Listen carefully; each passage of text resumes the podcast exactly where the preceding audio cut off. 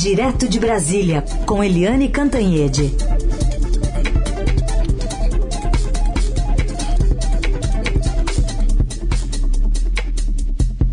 Oi, Eliane, bom dia.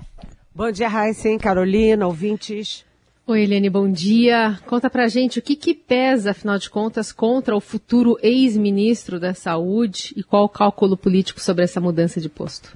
Olha, é, vocês podem acompanhar que o noticiário está enlouquecido para lá e para cá, porque quando o presidente da República, né, o presidente Jair Bolsonaro, pega três generais, general Braga Neto, o general eh, Luiz Eduardo Ramos e até o ministro da Defesa, que é o general Fernando Azevedo Silva, e vai até o ali as acomodações do Exército, né, o hotel de trânsito do Exército, para conversar com o general da ativa Eduardo Pazuello, que é ministro da Saúde, obviamente eles não foram conversar, é, não foram falar de flores, nem foram falar que o tempo está muito bonito. Obviamente foi o Bolsonaro botou os generais debaixo do braço e foi lá dizer pro, pro Eduardo Pazuello, olha, muito obrigada pelos seus serviços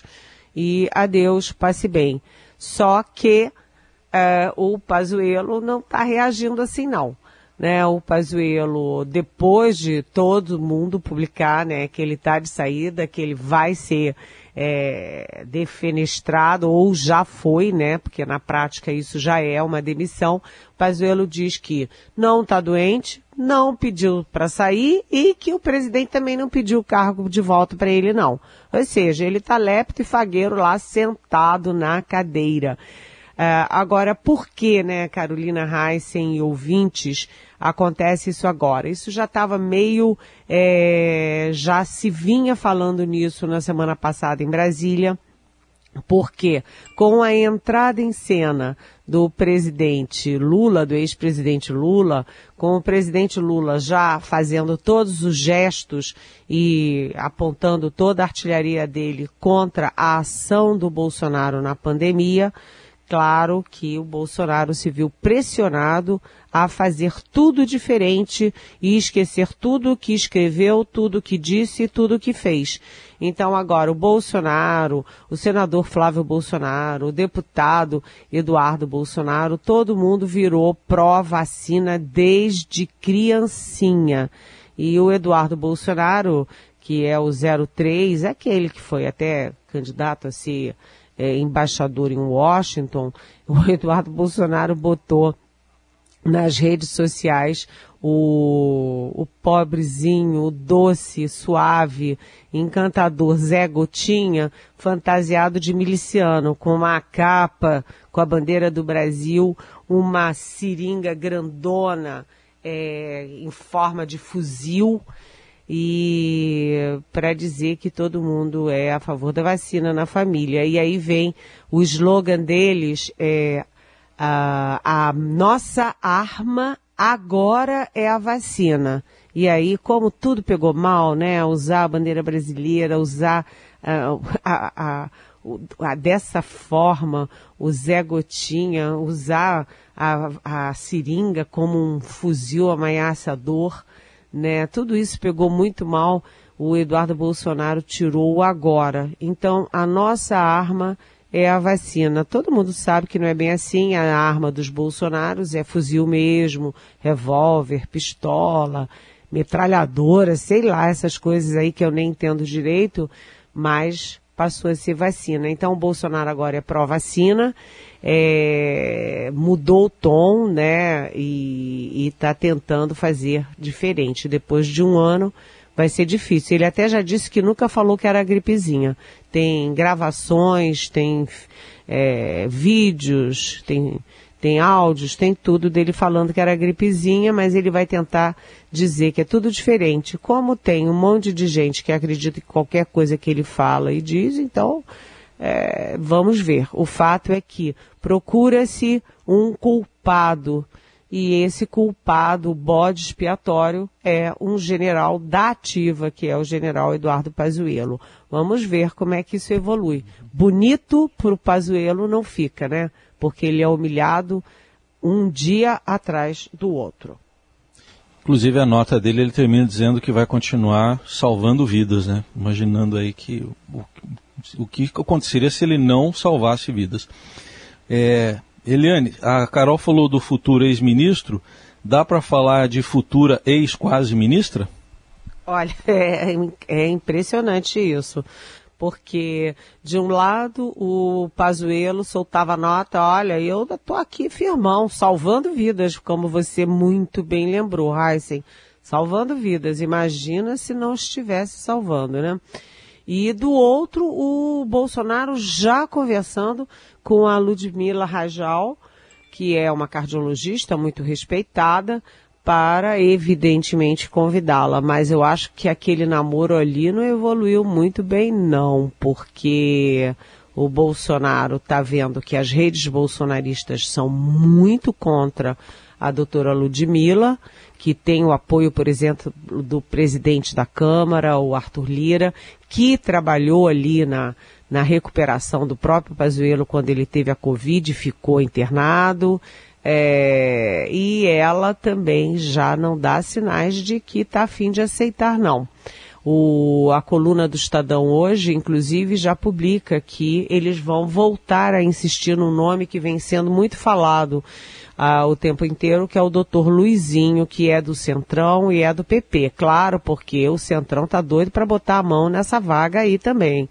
É, então a vaga está entre um general da ativa e o pessoal do Centrão, tudo ali junto e misturado, né? Ou Centrão ou general da ativa. Mas o fato é que a doutora Ludmilla, ela tem entrevistas, manifestações que são bastante é, diferentes na linha oposta da linha Bolsonaro. Eu digo na linha Bolsonaro até aqui, porque agora a linha do Bolsonaro é outra, mas tudo que ele falou, ele, os filhos, o tempo inteiro, ela fala tudo diferente. Por exemplo, ela é a favor, sim, do isolamento social, ela é contra é, cloroquina, esses tais tratamentos precoces que não adiantam nada é, ela é a, super a favor de vacina, ou seja, ele, o Bolsonaro é a favor de aglomeração, ela é a favor de isolamento social.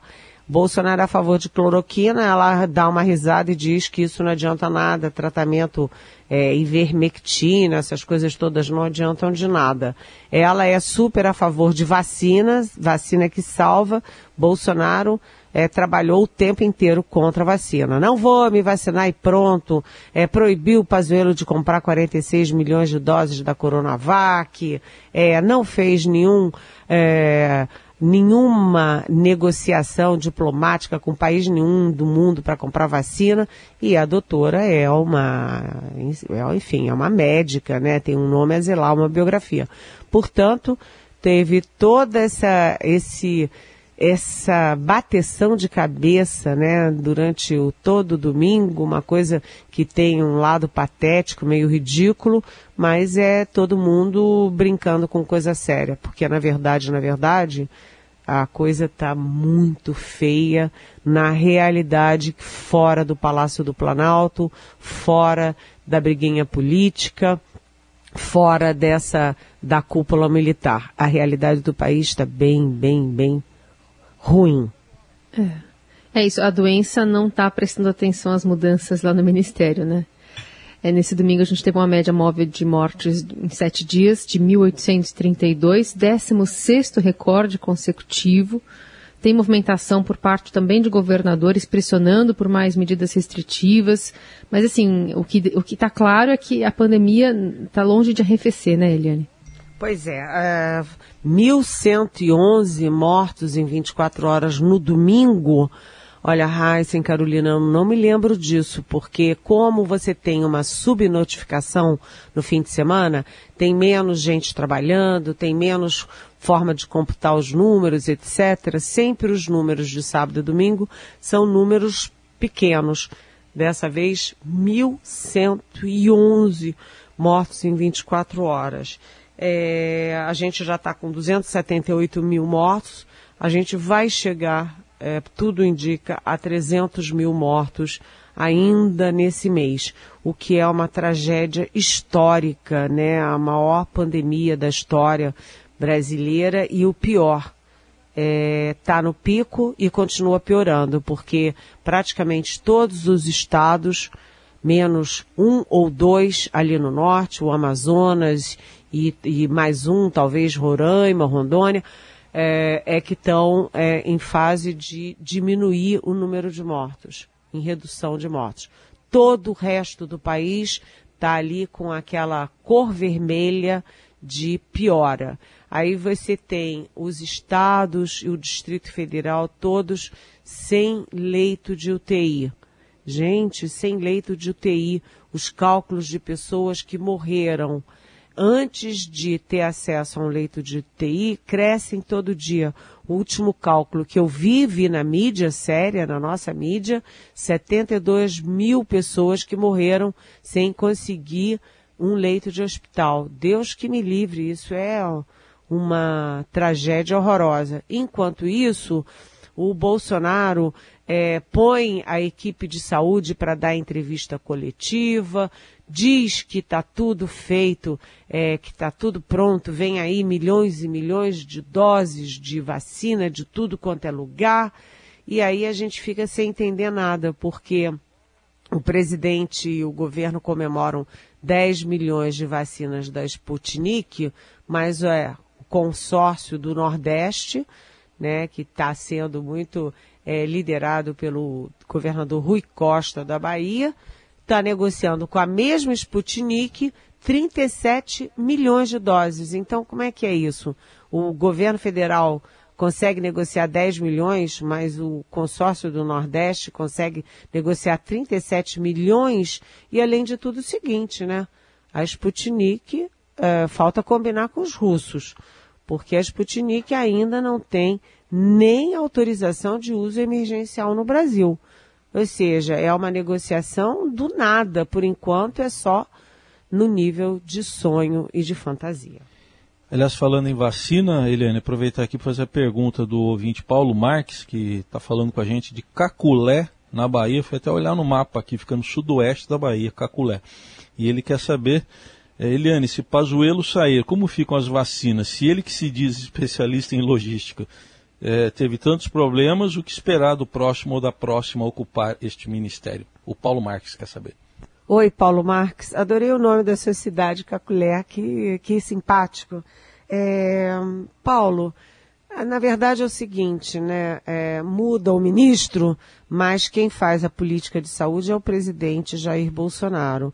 Então você viu, ele demitiu o Mandetta porque o Mandetta se recusava a fazer o que ele queria, as maluquices dele, né? Porque o Bolsonaro achava que iam morrer dois mil, duas mil pessoas. Então, para que fazer isolamento?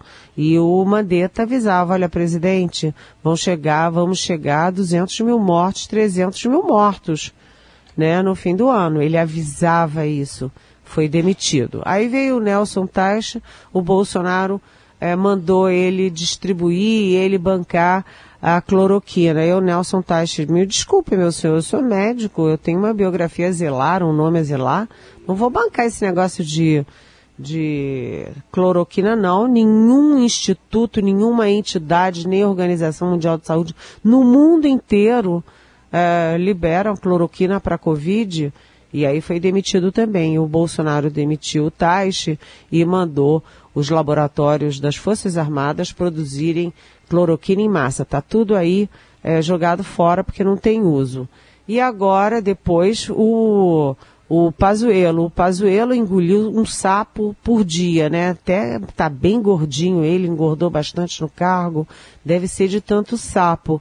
Mas continuou sendo um general da ativa ou seja, é, cumprindo ordens absurdas, fazendo tudo errado. E como você disse aí, ele é, é, de logística e faz tudo errado na vacinação, como fez tudo errado o tempo inteiro. Paulo, respondendo objetivamente a sua pergunta, Paulo Marques, de Caculé, na Bahia, essa cidade com esse nome lindo. Muda o ministro da Saúde, não muda nada, porque o presidente é o mesmo e ele pode fingir que não, mas ele é negacionista e não quer nem saber se morreu mais ou morreu menos. Aliás, uma outra mensagem aqui da Célia Villavier, de São Paulo. Sem querer relativizar, enquanto na guerra da Síria, em 10 anos, foram 388 mil mortes, a gente aqui no Brasil, em um ano, estamos chegando perto dos 300 mil. Uma comparação feita pela ouvinte Célia aqui, quando você contabilizou os números da pandemia, Eliane. Pois é, Célia, é isso, né? Ah, o país está em guerra. Há uma guerra, aliás, uma guerra no mundo e uma guerra que agora tem um epicentro no Brasil é, é uma guerra. E você tem um general da ativa no comando, né, um capitão insubordinado lá na presidência, e eles não sabem tratar a guerra. Imagina, eu vi muitas memes na internet. Imagina se é, a gente estivesse em guerra contra, sei lá, um outro país e o Pazuello fosse o homem da logística. Os soldados iam ficar sem coturno, sem bala, sem revólver, sem uniforme ia ser uma tragédia, como está sendo, Célia, essa tragédia, essa guerra aqui no Brasil.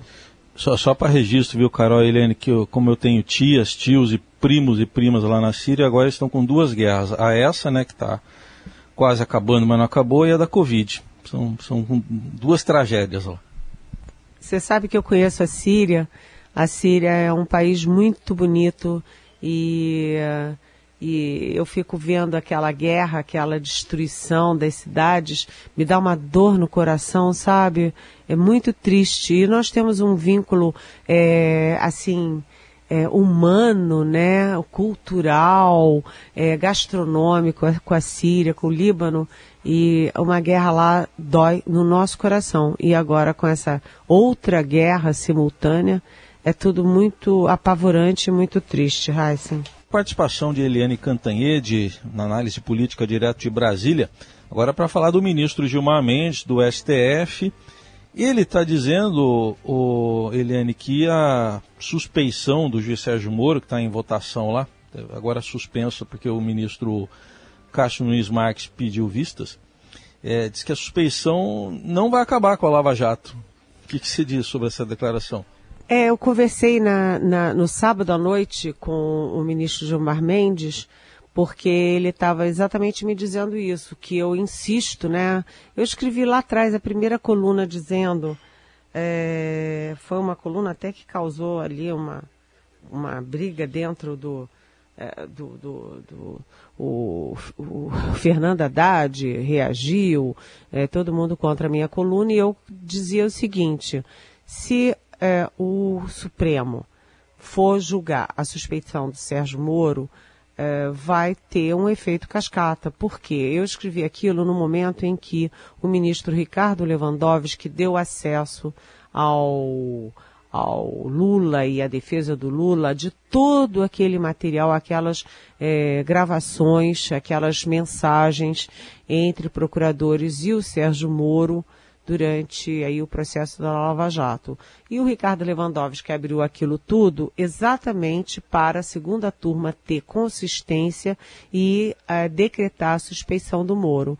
E eu escrevi lá, lá atrás, olha, vai ter a suspeição do Moro para o Lula no triplex. Depois vai ter a suspeição da Gabriela Hart no caso do sítio. Aí vai ter a suspensão do Lula, do, do Moro, para vários outros casos, para praticamente todos os casos em que ele trabalhou na Lava Jato. Né? Vocês veem que agora, como a coisa está andando, já tem o Faquin decretando aí a anulação dos, de quatro sentenças do, do Lula, tem a segunda turma empatada, mas podendo desempatar a favor da suspeição do Moro. Tudo isso significa o seguinte, é o fim da Lava Jato, né? É um tiro no coração da Lava Jato. Aí você já tem, por exemplo, o Eduardo Cunha, que é ex-presidente da Câmara, querendo isonomia, também querendo, olha, cair fora e anular todas as condenações dele. Daqui a pouco vem o Sérgio Cabral, que tem 300 anos de condenação, e aí eles vão começar a derrubar as delações premiadas e vai, vai, vai. É um tsunami o efeito cascata vai virar um efeito tsunami. E aí eu falei, inclusive, é, tenho falado e, e tenho escrito que isso significa que pode se inverter, né? O, os heróis nacionais que eram Moro, Delanhol, vi, Delanhol virarem os grandes bandidos nacionais e daqui a pouco está lá a União devolvendo 4 bilhões de reais para os é, condenados que pagaram, devolver esse dinheiro, pagarem multa, etc. 4 bilhões da, de desvios da Petrobras e da Lava Jato em, no geral. E aí o, o Gilmar Mendes me ligou para dizer que não é bem assim, que não vai acontecer nada disso e que o caso da suspeição do Moro é especificamente em relação ao Lula e especificamente a um processo do Lula, que é exatamente o, o, o triplex do Guarujá. Bem, ele está dizendo isso para tentar evitar o tsunami. Mas a gente sabe que quando o tsunami começa, é difícil parar o tsunami. Então, o que a gente vai ver aí é uma onda gigantesca de todos os, é, as, os condenados da Lava Jato, os presos da Lava Jato, um atrás do outro, querendo a mesma vantagem que o Lula está tendo. Portanto, o ministro Gilmar Mendes diz que não, mas a grande desconfiança é de que sim, vem aí sim um tsunami para absolver todo mundo que foi condenado na Lava Jato. Como Eliane também é uma grande admiradora de música pop, a gente muda o assunto também com ela.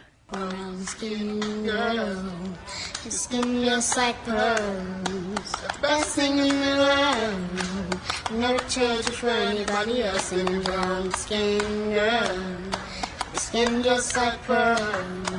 The best thing in the world. I never trade you for anybody else singing.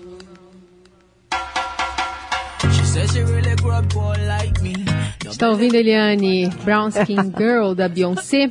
Ela que se tornou a mulher com mais Grammys da história neste domingo, numa noite de vitórias femininas, também nas quatro principais categorias do prêmio, com Taylor Swift, Billie Eilish, Her e Megan Thee Stallion.